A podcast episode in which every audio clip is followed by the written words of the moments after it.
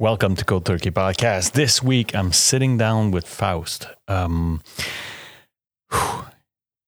Those are the evenings that makes me appreciate every single moment I spend recording that podcast.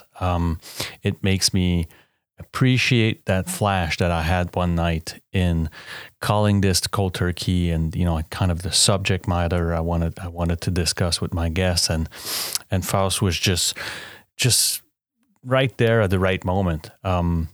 He's involved in helping people with substance abuse, amongst other things, but it was the interaction and the conversation I had with him that was just super. You can feel, hear, and sense that he's passionate about helping others, and not only that, but you're gonna hear him. But you know, like, there are a lot of stuff that, you know, like, at face value you could challenge. You know, like, maybe if he understands, or if he for reasons you're gonna hear. Some people could challenge that. You know, I could challenge how credible it could be in helping people with substance abuse. But while listening to him and listening to his approach and listening to the how open, how kind, how. Yeah, I mean, like, this guy is, you know, I had a great time sitting down and talking with Faust, you know, so I don't want to waste any more of your time. I've talked too much already, but the last thing I want to let you know is that, you know, like, the Cold Turkey podcast, coldturkey.com is still up, and there's a Patreon page as well. So if you go to patreon.com and you look for podcast Cold Turkey, you're going to find me. I appreciate every one of you, and enjoy my sit down with Faust.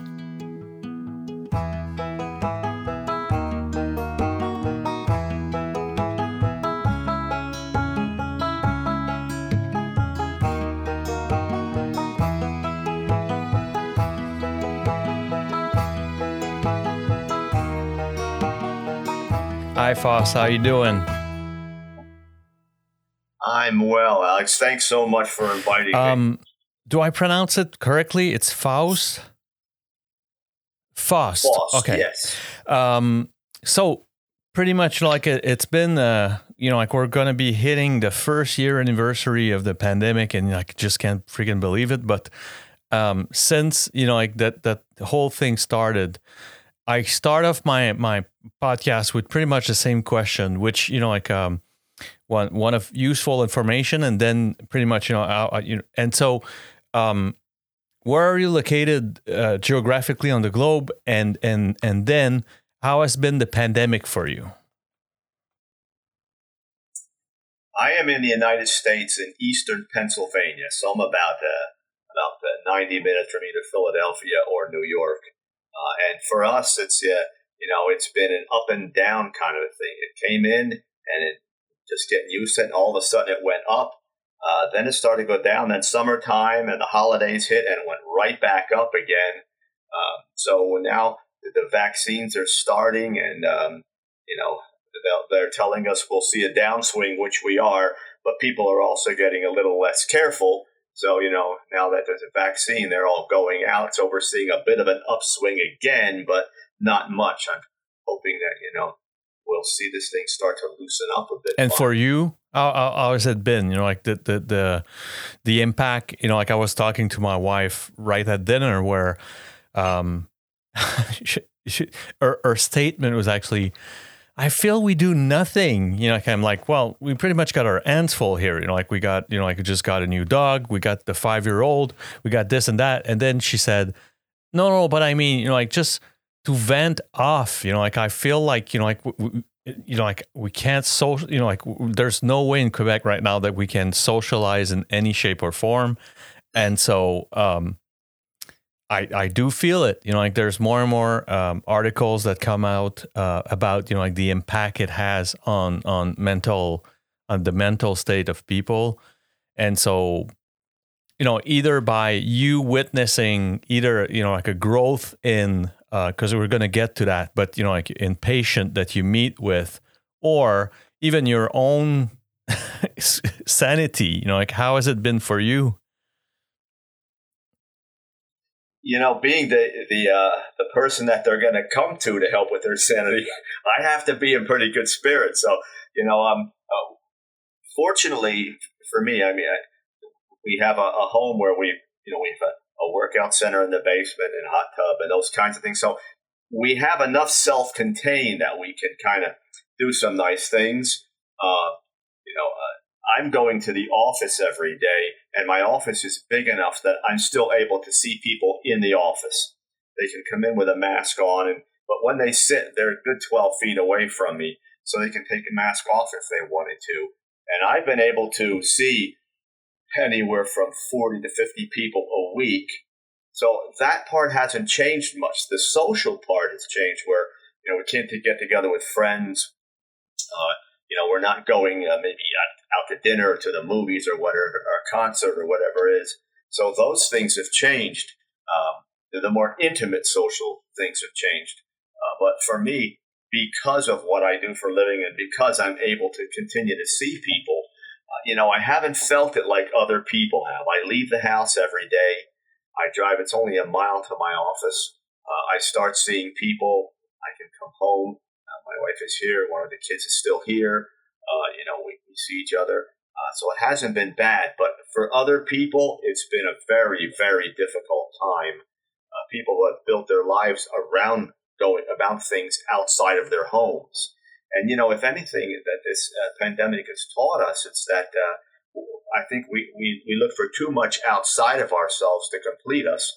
And we really need to start looking at getting stronger on the inside. That's what I teach people. And those people that are stronger on the inside had an easier time with the pandemic than those who felt that they needed to get much of that completion from outside themselves. Have you seen a growth of, you know, like the you know, like how's the morale of your patient, you know, like on average, you know, like in general? Have you seen like a growth of depression or anxiety or you know, like having the blues and so on?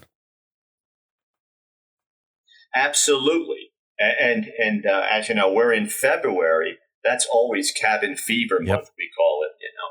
People have been in all the time. And in February, unfortunately, in the area we're in, we started 3 weeks ago with snow, and we have about 2.5 feet on the ground yet. So that's further made things complicated. But to answer the question, I've seen more depression, more anxiety, considerably more substance abuse, anger, not as much violence, but I'm concerned with what's going to happen as we come out of the pandemic. And we have so much to clean up, and so many families have been affected by this. A lot more people have gone on medication. They're coming in from their doctors who have already had them on medication because they're depressed, they're anxious. So yeah, I've seen an upswing in all of those things. I always say to everyone that I talk to that, you know, like in a few years, there's going to be a lot of studies around kind of the PTSD that some people are going to be, living or you know, like I've been through. Do you believe that as well? That, you know, like there's going to be long-term consequences of that? That's what we're actually starting to plan for now. I've been telling people this. I started telling people, so 6-7 months ago, I was saying to people, look, you know, we're going to come out of this. It's not, okay, fine. The virus will hopefully end. But then, you know, we have financial destruction. We have families that have been decimated. Economies are gone. Businesses are gone. So many areas that, yeah, it's not. We're going to have PTSD. But the interesting thing, it's going to be different than other types of PTSD, in my opinion. The effects are going to be ongoing because businesses will still be lost. Families will still be destroyed. Substance abuse will still be there, and we're going to have PTSD from what happened during the active stage of the pandemic. So it's going to be PTSD and what's happening at that time, which is going to be that much more pressure. So to answer your question, I don't think the worst of this has hit us yet. That's, not on an emotional level. It's hit on physical. It's taken lives. We've seen families destroyed. We've seen businesses go down, national economies, but what's going to come out of this is going to be people who are just broken. And especially with kids, right? And right now in Quebec, we're putting kids in what they call bubbles. And so, one of our neighbors has a 9 or a 10-year-old, and she was explaining to us that, they're assigned a bubble of one friend which she can get close to. And she's like, I don't necessarily or systematically love her, in the kid's mind, it was like, it may be her best friend in September, but comes February and, as does every kid, they fight and whatever. And so she's stuck in that bubble with that kid, wearing a mask, can't see the nonverbal of, their teacher or, and so, I guess you're right when you say that, we haven't seen the worst in terms of the psychological impact, even more so with younger, with the kids. And the kids are receiving an entirely different type of education than all of us are used to. In the United States, they're the kids are. There are different types of systems. There's a go to school all the time, do it from home all the time, or a hybrid of each. But what's happening is the kids are not keeping up. They're going to go. They're going to graduate. They're going to go to college. Who's not going to just let them slip by? And we're going to see a whole lot of educational problems, which will translate into employment problems. The whole employment status has changed, where people now said, I don't know that I need the bricks and mortar. Maybe I'm just going to start employing people from home. And we're going to see that whole thing swing. And rents are going to start to be a problem. And people who own buildings who rent, they're not going to have income. So, the whole thing is going to change. And so we have to be prepared for that. And I tell people, please don't get yourself so anxious that you think the world's going to fall apart. It's just like any other problem. We have to take a step back. We have to look at it with our brains, not our emotions. And then we have to start making plans to move forward. And we have to do that together. And if we do that, we'll come through this. But, you saw what happened in the beginning of the pandemic. In this country, someone went on television at the beginning and said, well, you're going to be quarantined. You're going to need supplies and really watch your paper products and what flew off the shelf next. And now toilet paper is now gold because people got so emotional about it, where if we just take a step back and say, well, all right, if I have to think about this, not get emotional, let's get a plan and we move forward. It's much better. The ones that are having a problem are the ones that are emoting or just constantly not looking at the facts and not waiting and putting a plan together. They're wanting to go very fast, and that's going to be something that it's going to be very difficult to deal with at the time. Yes, and I don't want to spend too much time on this, but for me, it's I think it's important. Since I started asking the question and going over how does my guest feel about it, and I've gone I've felt and gone through it. And we're not done yet, but it's also kind of the occasion for me to reach out and just tell any guest that if they feel alone, depressed, that there are so many ways that through the podcast website, through the podcast Instagram account or whatever, people can reach out and I'm no therapist, but I just have someone that can listen to how you're feeling.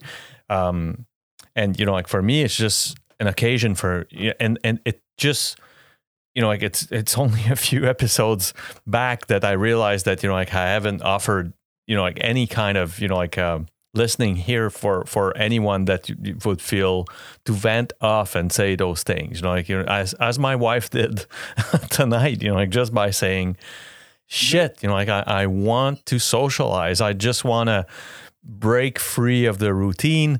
I want to let, you know, like I want to kind of go loose, you know, like say, you know, like have a laugh, you know, like all things that, you know, like you can have with your, you know, like with your husband, but it's not the same as getting with your tight friends and, you know, like just, you know, like going crazy and, you know, and again, you know, like we're not talking about, you know, like being hammered or, you know, like it's just, there are things, there is something in terms of emotion that you don't get anywhere else, but in socializing with people that you love, you know, and, that are not your second half. Yeah, it's a different perspective on things, and you get to just, you know, let it out. But you can do that.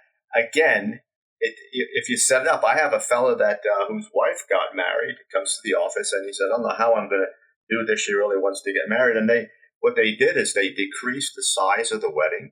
They rented a huge hall. Everyone sat in their family tables, you know, 15 or 20 feet from each other. They had the wedding. There were masks and everything else. No one got that close to each other. The wedding went off. No one got the virus. But they took their time and readjusted and said, okay, she said, I can't have the 200 people at my wedding, and now we're going to have maybe 80. And the hall was twice the size they normally would need.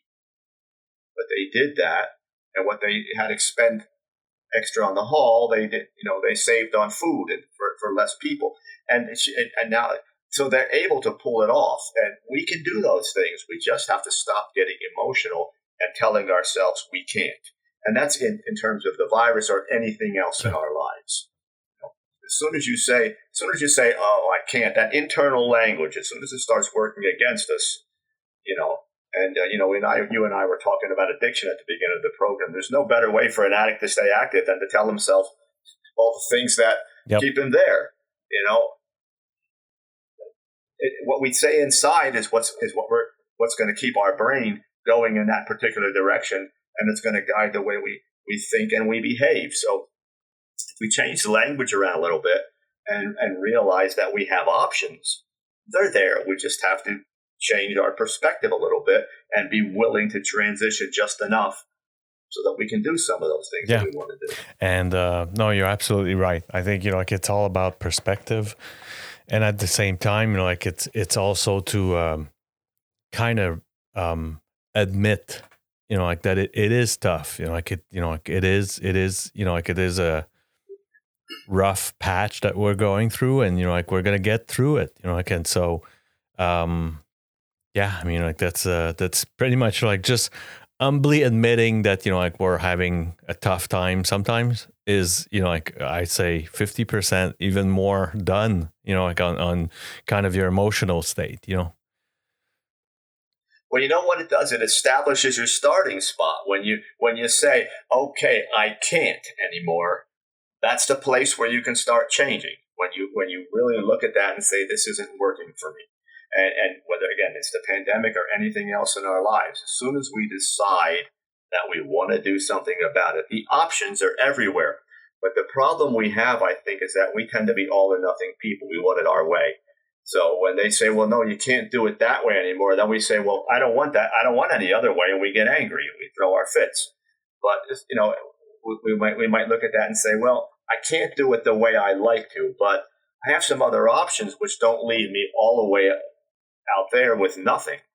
I just have to change the way I do it, and maybe, like you say, get a little humble and be willing to, you know, to compromise some things. And it's still a lot of fun. They're not throwing us in a hole somewhere. I mean, you know, there's plenty of options. All right, let's get back to business. I, you know, like I usually every episode that I talk with, you know, like someone that I've gone through challenges or issues and problems in their lives, I pretty much start the same way. And, you know, like I feel I'm going to do the same with you, Faust, this tonight. Mm-hmm. I usually ask my guests to rewind their life story tape to their early beginnings of their lifehood. You know, like so, kind of the family picture of, you know, like their siblings, their, you know, like brothers and sisters, parents, to bring me back to, you know, like, and to, you know, like what was it like, and was there any impact on someone using or your own your own substance use that, you know, like has influenced the path of your life. And so I, you know, like that's pretty much where I'm going to bring you, Faust, you know, like just to, you know, like have a feel of what has influenced your professional choices. You know, like there must have been some ignition somewhere in there. Yeah, you know, there was, and I really didn't put this into a good cognitive framework until I was older. But, you know, we're a typical family. My mother stayed home with 4 kids. My father was an engineer. He went to work. And at a reasonably young age, at 42, we had a very, very serious stroke.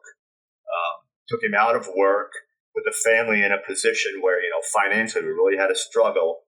And the anxiety came on because, of course, with the stroke, this was a neurological stroke, so it caused some brain damage. He was really struggling. Now we're going back in the mid-60s, and, you know, so what do we do for someone who's couldn't control their emotions? Well, we put them on what they called at that point tranquilizer. So, okay, my father's not going to take tranquilizers to calm down. And the pharmacist who was a friend of the family, was a bit liberal in his gift of this medication. And the doctor said, don't worry about it. He says, if you feel anxious, just take one. Well, the drug was Librium. It's a very highly addictive little drug. So he's taking this, what was supposed to be 3, maybe 4 times a day. Well, that probably turned into 10 times a day. What should have been no more than 15, maybe 20 milligrams was now 50 or 60 milligrams. So none of us knew that, but the addiction was there. And, of course, personality changes go with that.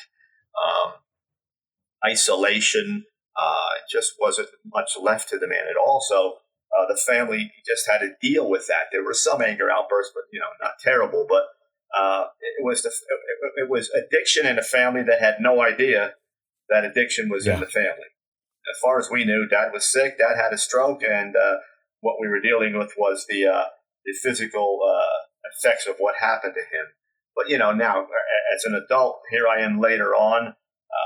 I trained in psychology. I'm seeing people, and I get offered this job in an alcohol counseling center, and I had some training with that in college. But now I'm, you know, baptism by fire. I'm with alcoholics, and then I'm with addicts because I took a job in a prison.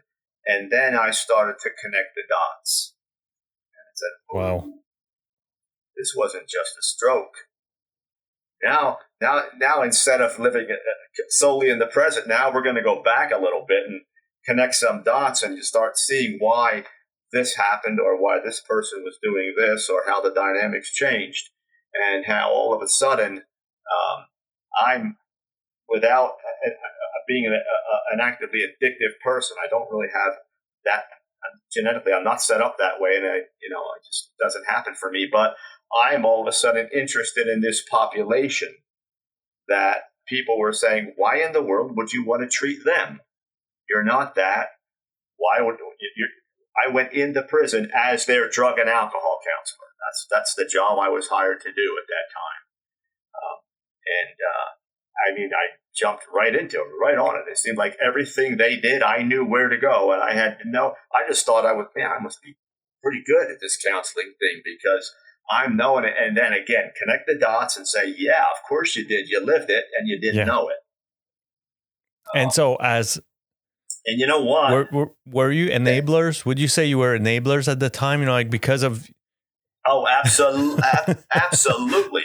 Every behavior was explained by not an addiction because no one knew it. It was explained by he had a stroke. He's not doing this well. We're going to give him a pass because, again, he had a stroke. He's not as stable as he used to be physically. He walks with a limp. He slurred his words. But the slur got worse, and the doctors, of course, would say, well, that's because as you get older, the stroke is going to have done damage. Now, going back, sure, that's part of it, but I don't know, 50 milligrams of Librium in one day. I think someone might slur their words a little bit. Judgment calls weren't there. He was in and out of good, sensible stuff to stuff that maybe wasn't so sensible. So the thing is, the way my mind is set up, I'm a fixer. I'm a trouble solver. I'm going to be the guy that looks at you and says, okay, I can see you're doing this. Maybe I can help with it. And did that come out of that? Probably. Because I was the oldest male. So, I was going to make sure, step in. Carry that on your shoulder, right? Carry that on my shoulder. So now, in addition to making sure mom was okay or things were okay there, I started to realize I was at the age of 9 when this started. So by the time the addiction was there, it was about 11. I was already working with an addict, but I had no idea. And my mind was smart enough even then to kind of deal with a few things here and a few things there. But by the time I was 16, 17, 18, and ready for college, I was pretty good at doing this thing. And he passed away when I was 19, so I was in my freshman year of college from natural causes. But again, you take that much medication over 8-9 years after having a stroke. So did it change? Yeah, boy, it changed me completely. I'm not one, however, to go backward and say, gee, I wish this didn't happen or that didn't happen. It's on my timeline, and I think I've done some pretty good things using that knowledge. You can take that knowledge and move it forward and try to do something good with it. So, but did it change the dynamic, and did it put me in a position to see the world differently and as a result work with it differently? Absolutely. What attracted you? Because you make a decision for psychology. You're 19, 20 years old. What initially attracted you to that field? Yeah, I've been asked that a lot. And I was the kid, and it may be an outgrowth of my dad's situation, but I was the kid in school everybody came to. If you had a problem, I have natural listening skills. And I very, very much enjoy listening to people. Still after, 40 years of counseling people, I still enjoy going in the office and hearing them.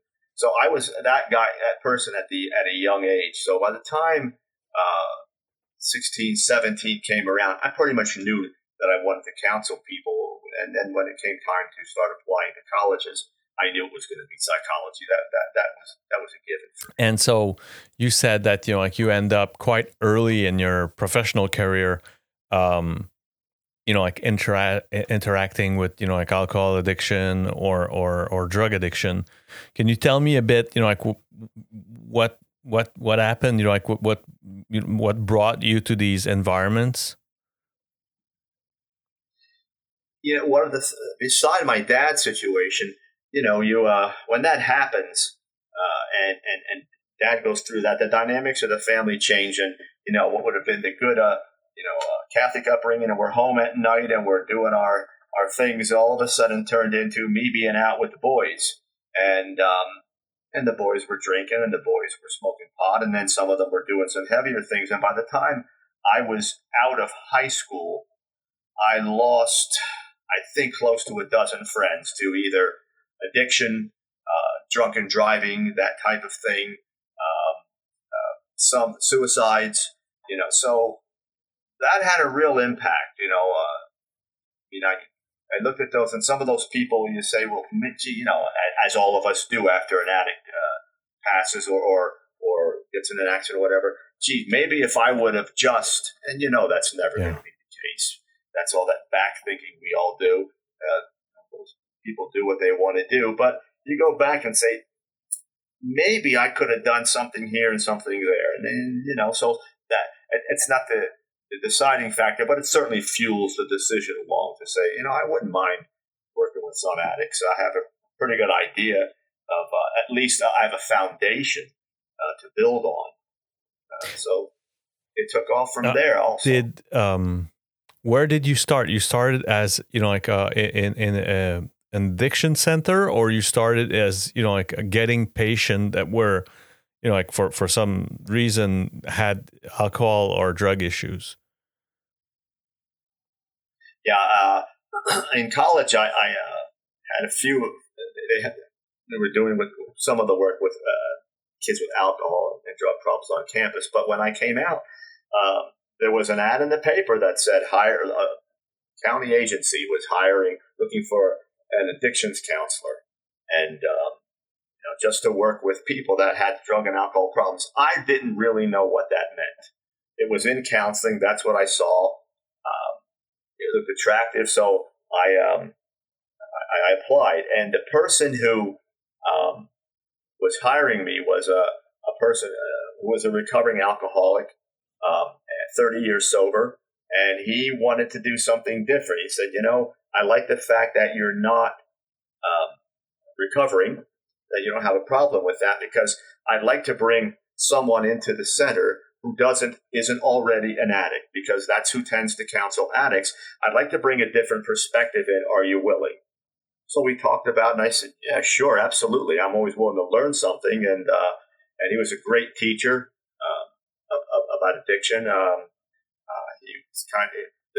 He started with the 12 steps, respected the program, didn't always use it, but it was there. But he knew everything around every turn. So I learned a tremendous amount from him. Stayed there for a few years and then went on to the prison. It's funny that you mentioned the 12 steps. I was getting, I was thinking about that, where in the literature, they say that, there's no one but an addict to understand an addict. What was your, what has been your relation with, the 12 steps and the kind of the manual to recovery? And I ask you, to be quite honest, Faust, I come from a 12-step therapy center, and I'm going to be sober 16 years this Thursday, and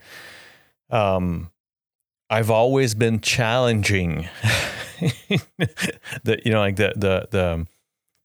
system. Not challenging in a sense of not respecting it, challenging in a sense in finding its foundations. I'm reading right now a book called "Writing the Big Book," which is precisely the genesis of the redaction of that document that became the Big Book of Ahay.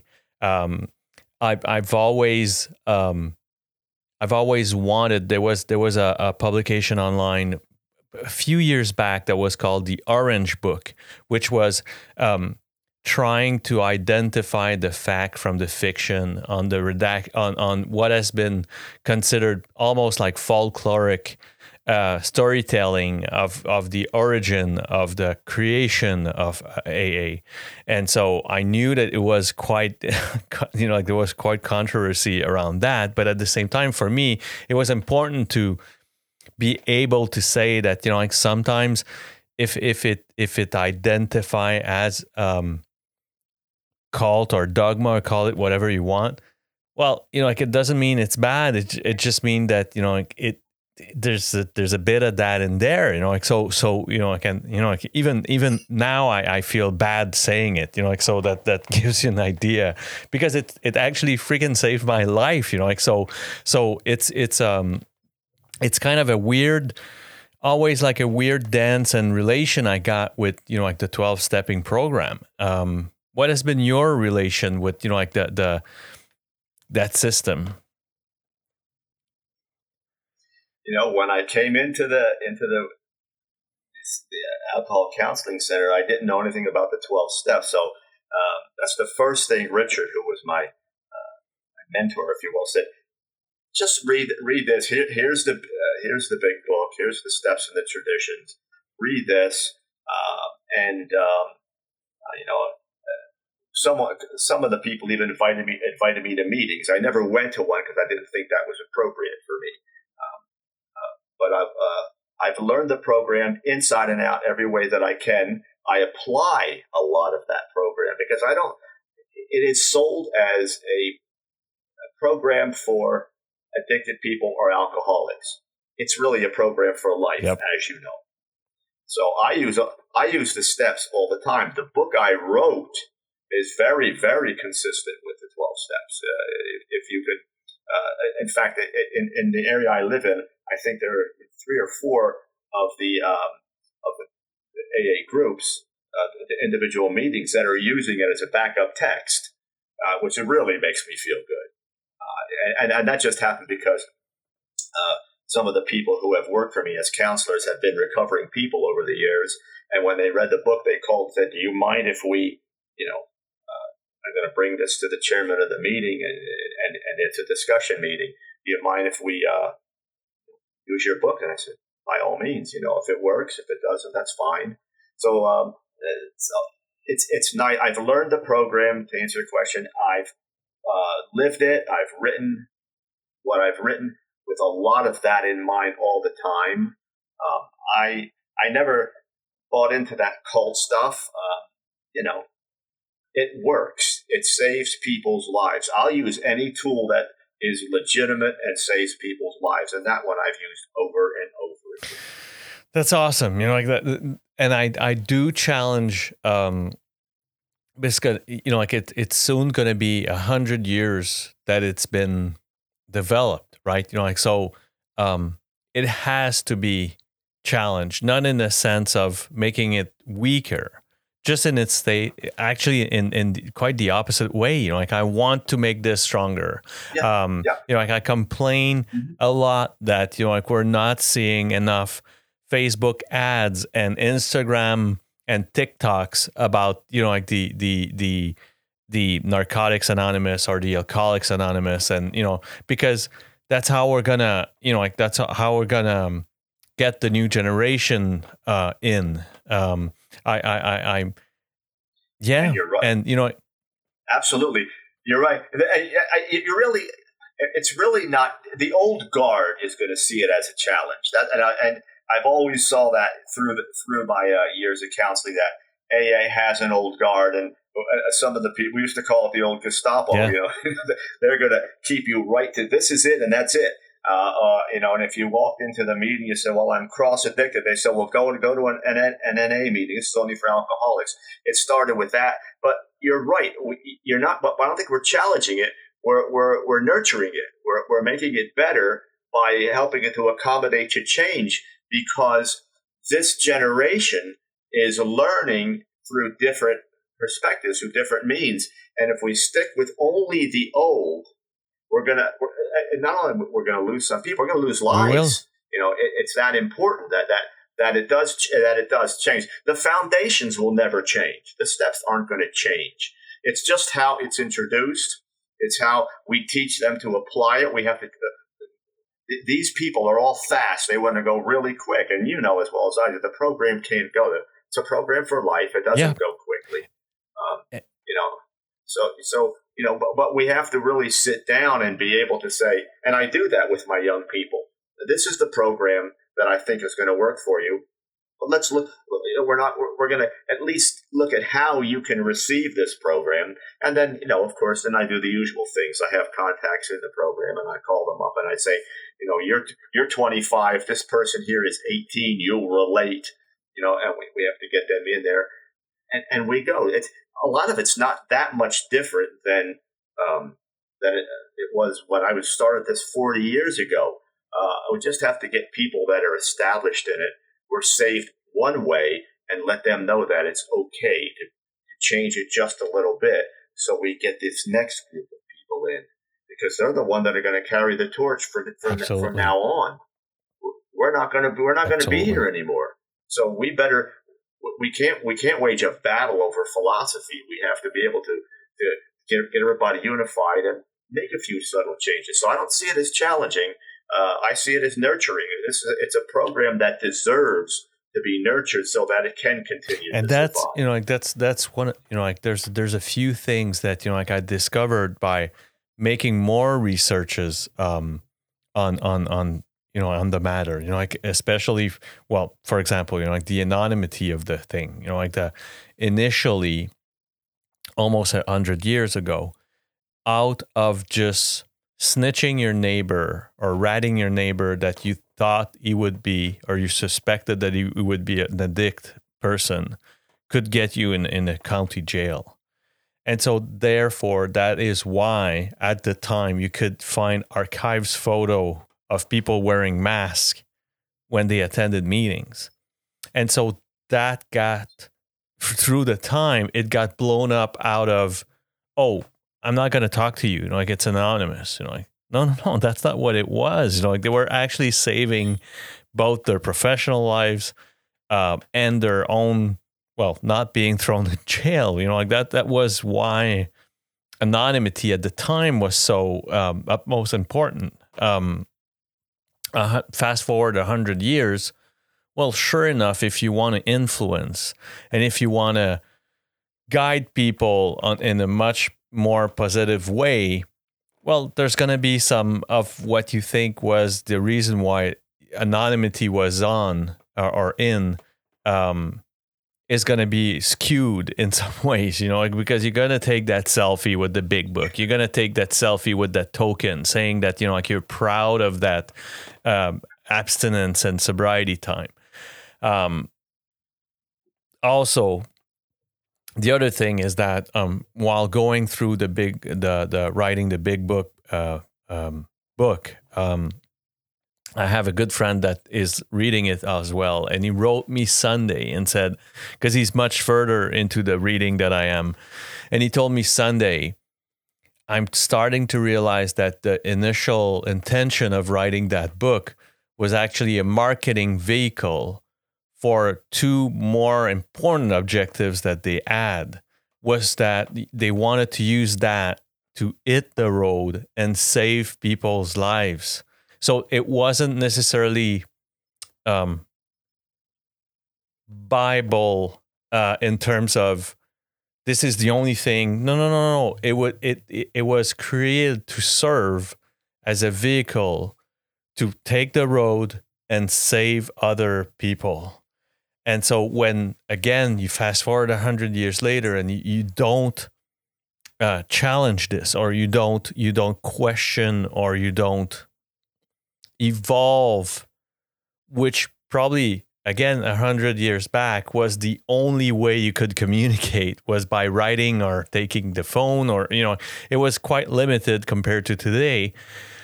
We're gonna need to democratize this, you know, like even by, you know, like the recently, my sponsor is 79 years old, and he has asked me to be in charge of anything related to technology. So he asked me to create a website for what he does. Well, sure enough, he has 49 years of influence of all of these 12 steps program. So even though, you know, like every Tuesday night we do a virtual meeting where he has all this luggage of influence, he doesn't want to call this a meeting per se, right? You know, like it's a virtual meeting, or, you know, like it's like group therapy. And so while creating the website, he has like those, you know, like few sentences that are extracted from, you know, like some of the anonymous literature, you know, like either the cocaine anonymous, or, you know, like the narcotics anonymous, and so on and so forth. And we've been actually asking for, you know, like the permission to take, you know, like some of these sentences by giving credit to where credit is due. And, you know, like just by the way of sharing with people words that have helped, well, both my sponsors and other of his sponsees, you know, like that, you know, like that he's, you know, been having for a few years. And we've been told not to do this, and that we probably would get cease and desist letter for doing that. And I find this so unfortunate, because, you know, like it's you know, like the main goal is to help, you know, like the next addict getting better. And, you know, like that, you know, like that, this primary focus of that, you know, like, and so that's where, you know, like I always come back to, you know, like we need to have these, system evolve, you know, like to what the new generation probably won't read a book. That's one thing, unfortunately, you know, like, and, yeah. And so if it's not an Audible, you know, like where they can listen to it in their car, or if it's not really like quick hit of, you know, like passage, you know, like written there and here and there, you know, like maybe on Instagram, I don't know. But if it's not made in such a much faster paced way, again, we're going to have a hard time, because that's quite a big friggin' book, you know. Exactly. And, you know, my experience is you have to convince some of those influential people that some things can change. And I go back to when Richard asked me to come in and start helping counsel addicted people. He got a whole lot of blowback. He said, you know, at that time, we're in the early 80s, and someone is saying, well, I want to bring someone in to counsel our people, but he's not recovering. And, you know, the red flags went up everywhere. No, he's going to tear down things that we do. And it didn't go that way.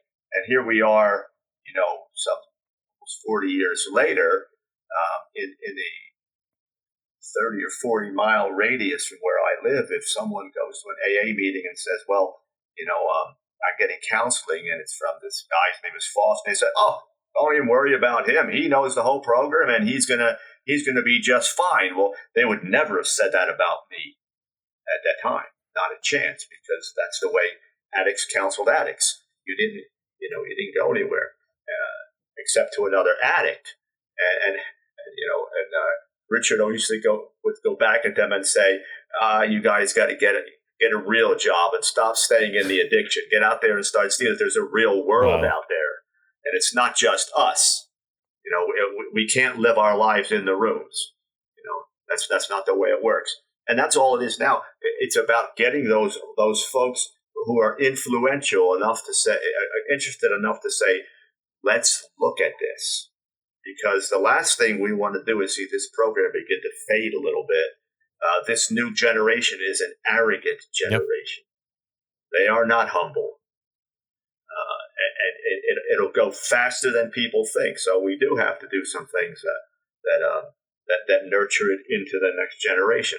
And we're not talking about major changes. It's really what we're talking about is delivery.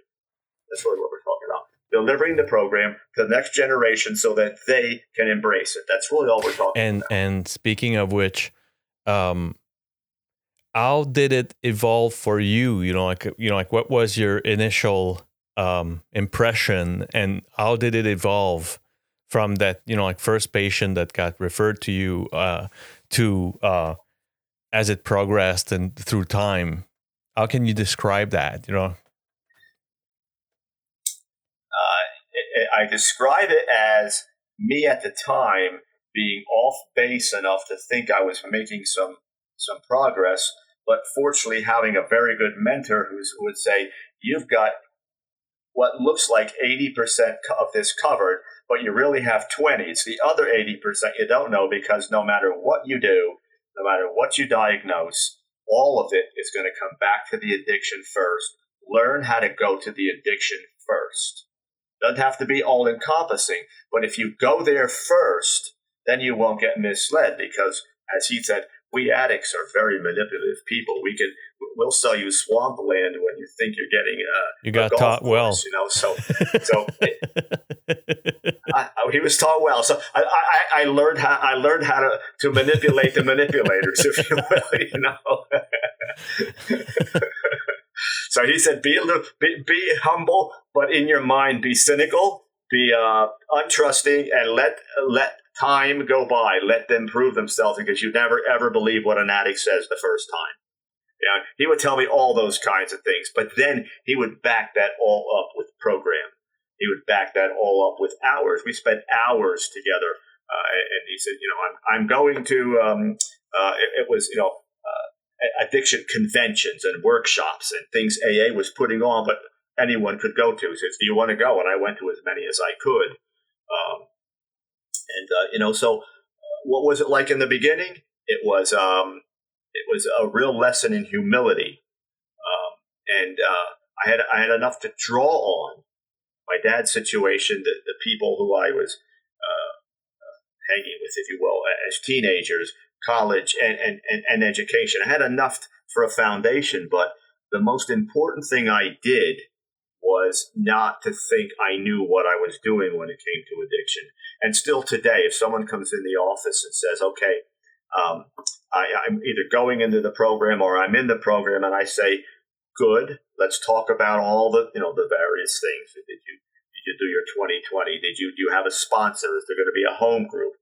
When you get your sponsor, please let him know you're seeing me, and then let's follow his or her lead. So I don't lead anything when it comes to the addiction. I'm supportive. I know what I'm doing, but I don't want to be arrogant enough, and I don't want any sponsor to think, well, what is he doing? Because that program has to be intact for me to do everything else. If that program slips and that addict regresses a bit, everything I'm doing becomes questionable at that point. I'm not going to pull him out. Getting him back online with the program is what's going to pull him out. So how do I counsel?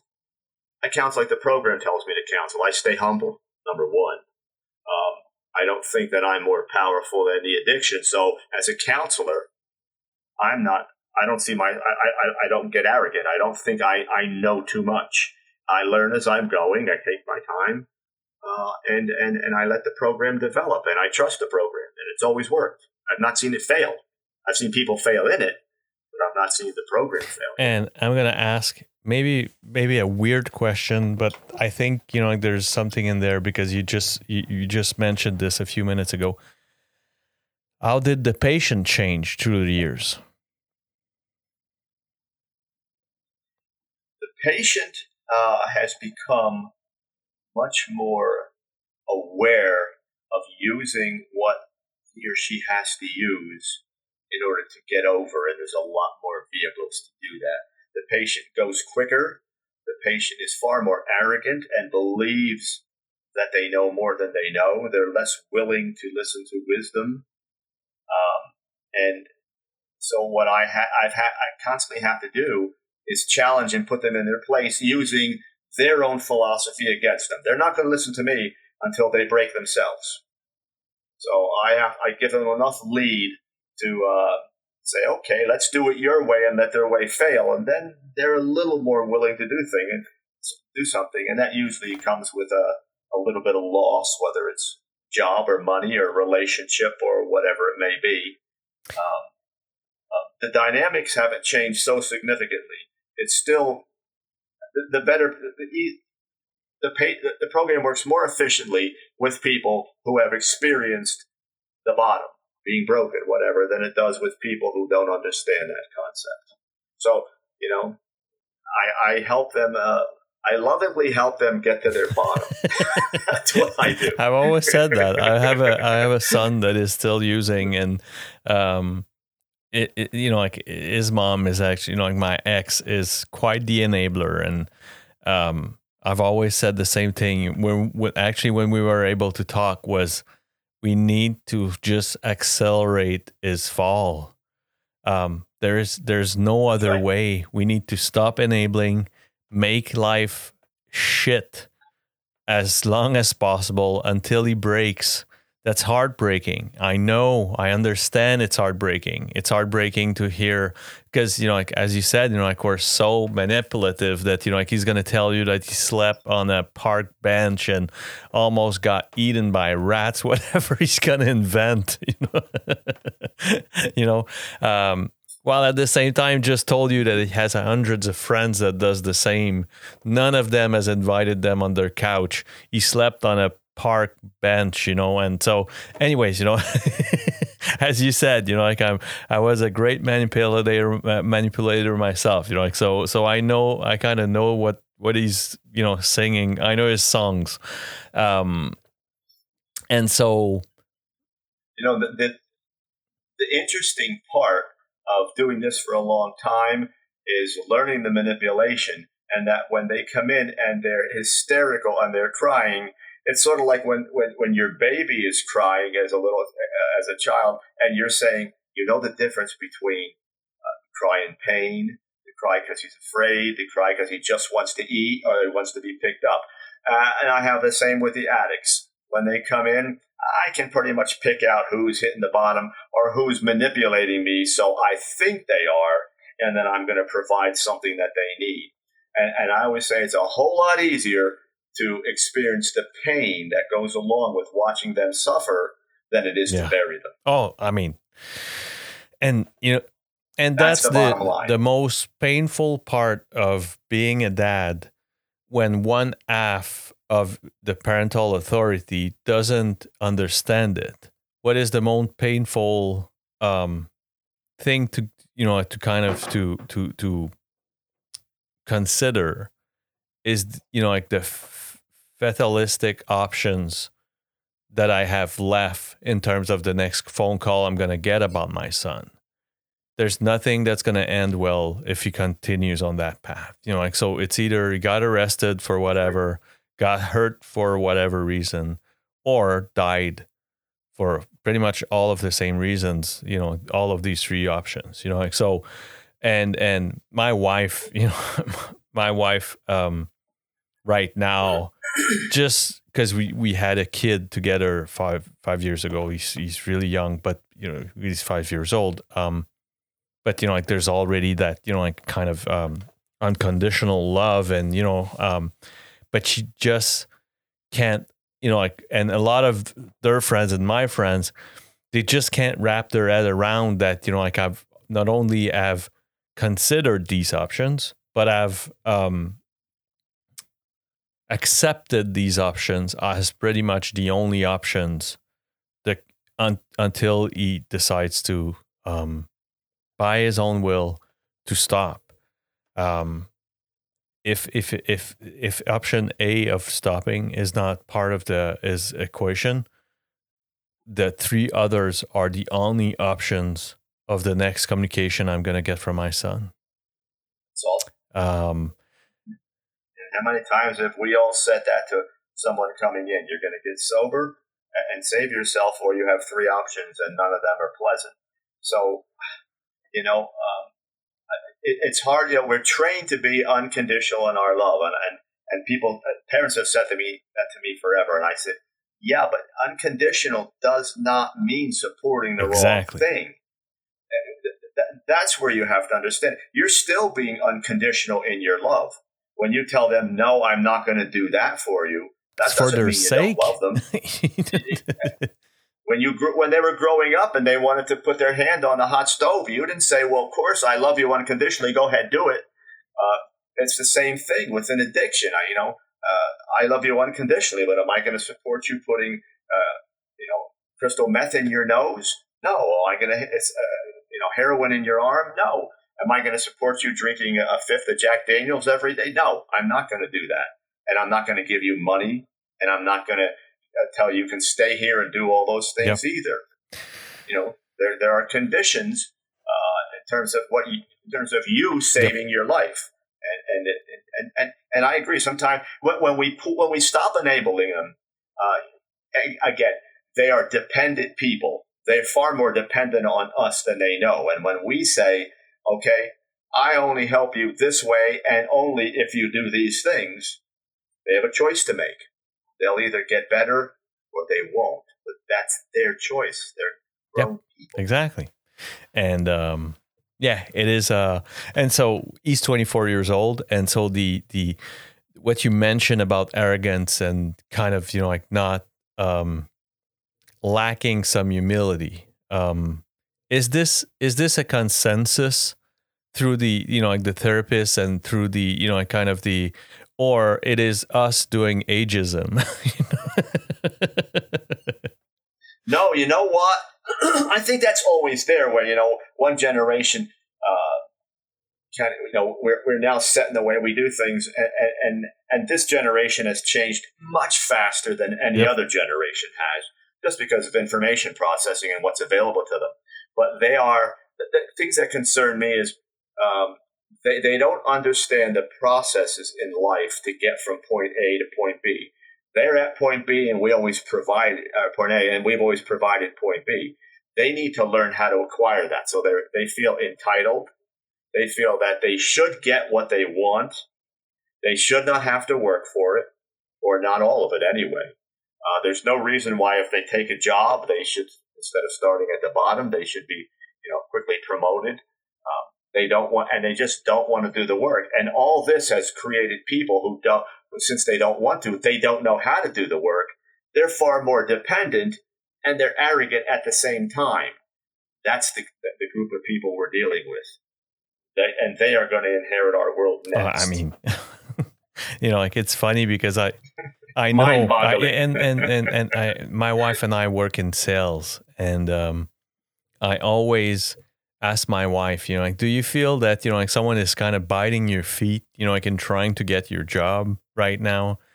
And we don't have, I don't feel threatened by, you see once in a while a few that, have that appetite and have that hunger of, just beating. But I'm a self-taught professional, right? Like I wasn't good in school because that's really not well said. My character didn't fit well in a school frame, let's say that way, because I was sometimes even too bright for the fucking thing, but it was kind of just the framework of listening to authority, and I was more the rebel type and whatever. But that being said, fast forward 20 something years later, and you feel very little threatened by that next generation. And when 20 years back, when I was coming, well, people were worried because I was hungry, and willing to eat that, get the hell out of there. I'm here, so I don't feel that right now. And I'm 46, right? I still have some way to go, but I don't feel that there are many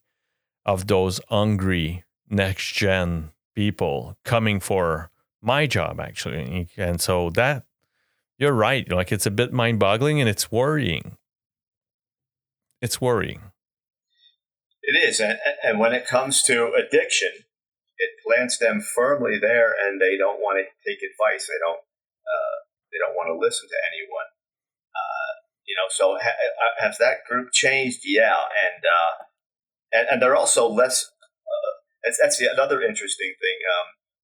They are less apt to seek help than we were. Even the people who are in their 40s, when they were in their 20s, and I'm helping them, they were much more open and I need some help. This group does not want to hear it. They don't. I have very few people, interestingly, in that 20 to 30 set. Wow. We used to have a lot more then. They don't come back in until mid-30s, when now the loss has started, the divorce is there, they've been fired 2 or 3 times, or the employer sent them over and said, well, you go get counseling or we're going to let you go. There's always this ultimatum or this condition now that gets them there in their 30s. But I used to get a lot more people in their 20s, and I think right now with a counseling load of about 50 people, I have, I think, 2 that are in their 20s. That's 4%. So, yeah, so that's not good. They don't want to hear. They don't want to be told. And the other thing is, they know when they come to counseling, the counselor's going to say, well, these things aren't working too well for them. We have some work, that W word. We have work to do on that. They don't want to do that. They want to give me the Reader's Digest version. Can you put it on in a Facebook blur, and I'll get it from there? Or something. They want it all fast. I call it microwave learning.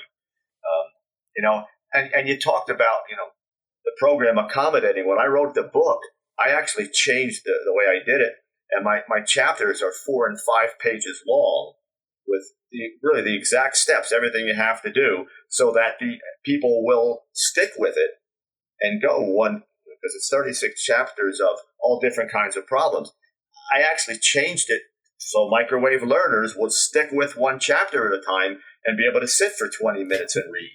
Because they don't. What has motivated you to write a book, Foss?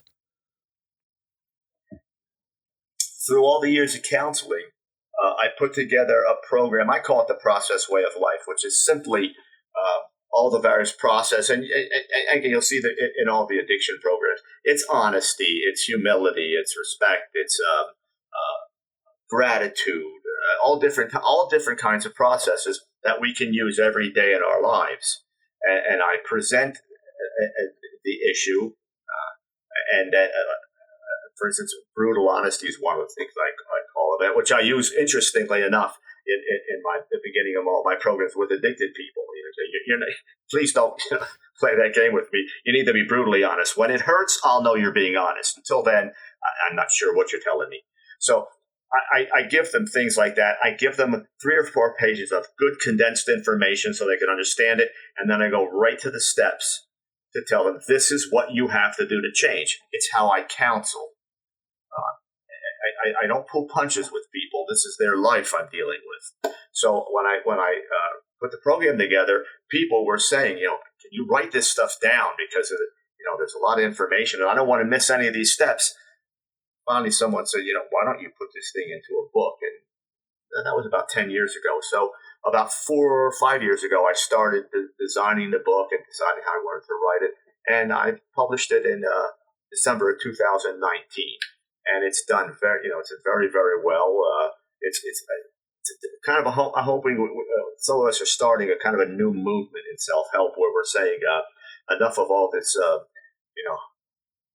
fluff. Bullshit. You said you wanted to say bullshit, yes. Foss. It's enabling them. That's what it's doing here. Continue being yourself. I'll tell you you're wonderful. You buy my book and we're all happy. Where I'm much more pragmatic. I'm saying that, this is the problem. Enough. Go there. If you do this, great. If you don't, too bad. I hope you got a better way. And it's because the world isn't going to coddle you. The world's going to say, "Oh, you don't have it. Too bad for you. Next." So when I wrote the book and the way I counsel is, look, you're coming in.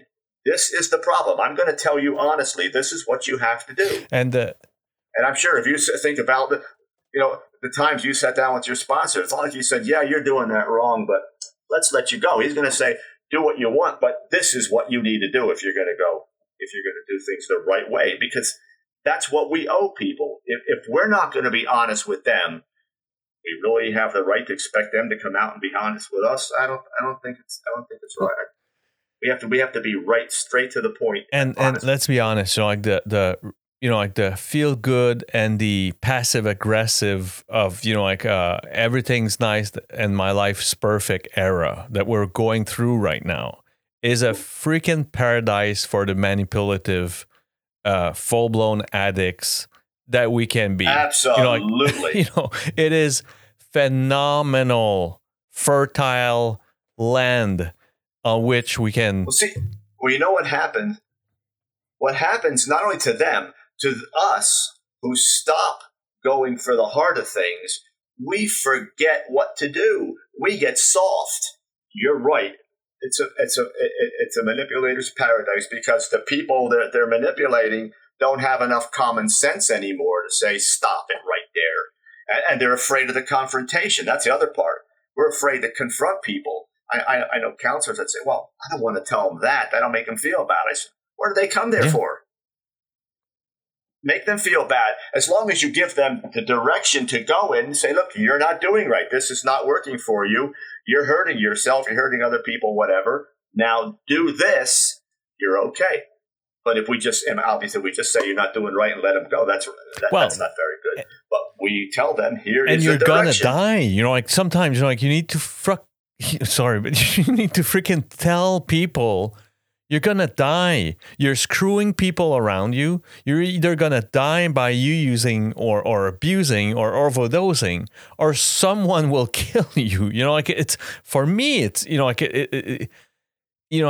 this is the, it comes back to the only 3 options. It's death, being hurt bad, or save your ass and stop freaking using. That's why right now, you know, like the blurred line that we're going through right now of the cute sobriety and someone stopping to use to save his ass is that blurred line that we got going right now between the two is something that scares me, because, you know, like it's not that I'm against being cute and sober for 30 days, but for some, it's not about being cute and making great selfies on the social medias. It's about saving their lives.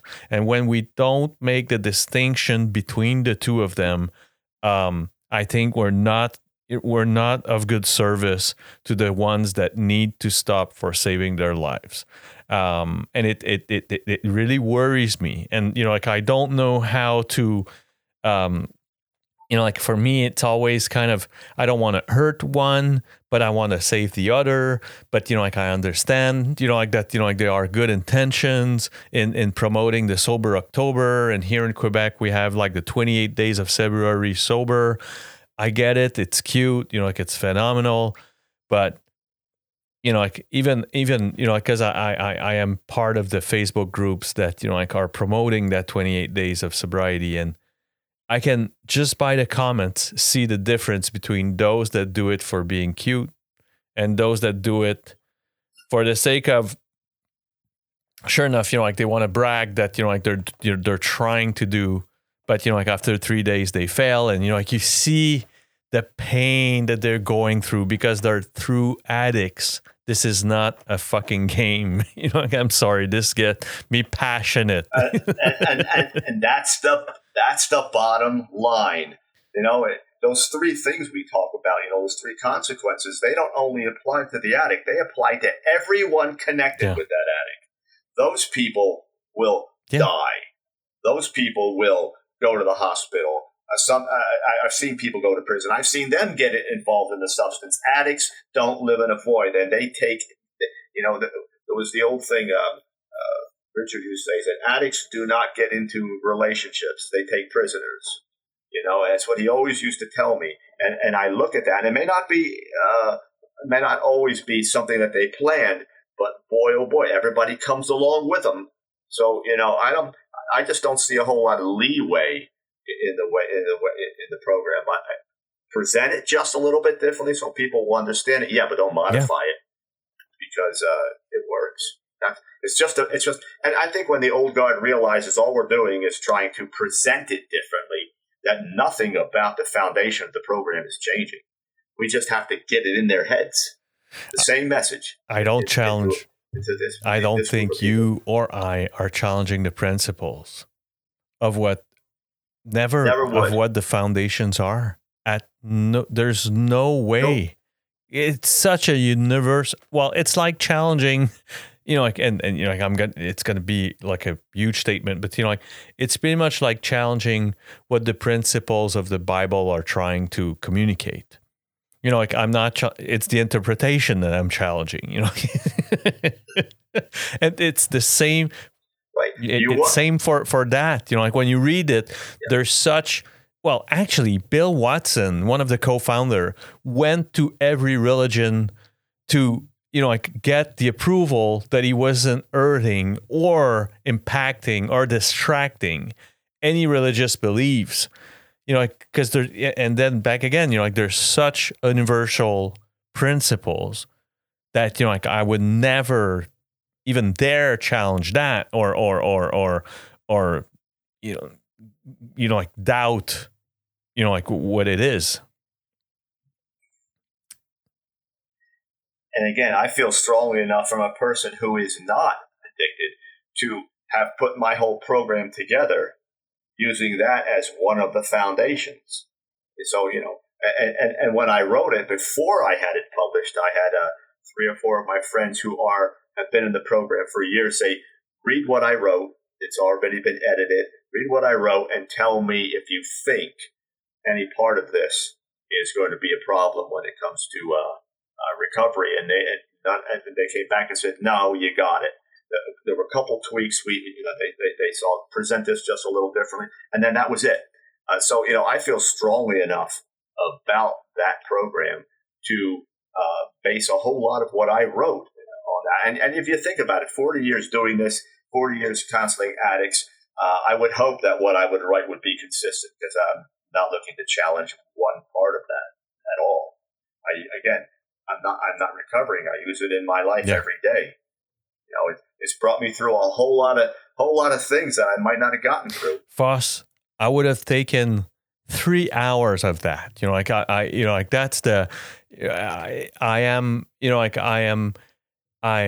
passionate about that subject matter. I want this to be an evolving conversation with not only my guests, but, you know, like the listeners and the movement itself. I want it to be an open conversation, an open dialogue, you know, like, so having someone like you on this, you know, like, even though, you know, like, I love having, you know, like, some of the roller coaster rides that some of the people have gone through, you know, like, those are, you know, like, I know that for my listeners, they're fascinating, and, you know, like, sometimes it's almost unbelievable.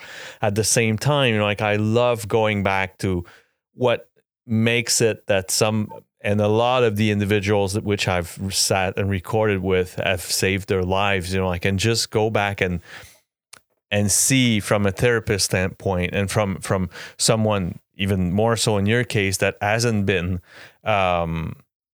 been gone through all of these, witnessing and realizing that, you know, like, this program is, you know, like, kind of, you know, like a life-saving, even I would dare say even for someone that doesn't have substance abuse problems, you know, like, putting this, there's such universal principles that, you know, like, you can actually apply this in anyone's life. So, you know, like, those that have had problems with substance or those that never had. So it was really not only an honor but a pleasure having that conversation with you, Foss. Really. And I feel the same. You know, it's one of those things where I said, you know, I looked at the clock. I said, wow, we've been doing well. I could have gone all night with this. I wasn't feeling either one of us slow down much. So, you know. I have to tell you, I use it, the program with addicts, but I use the program with people that come in who are not addicted in my office all the time. And I tell them what we're doing, you know, when we talk about being powerless, but being able to control what you can and what you can't control.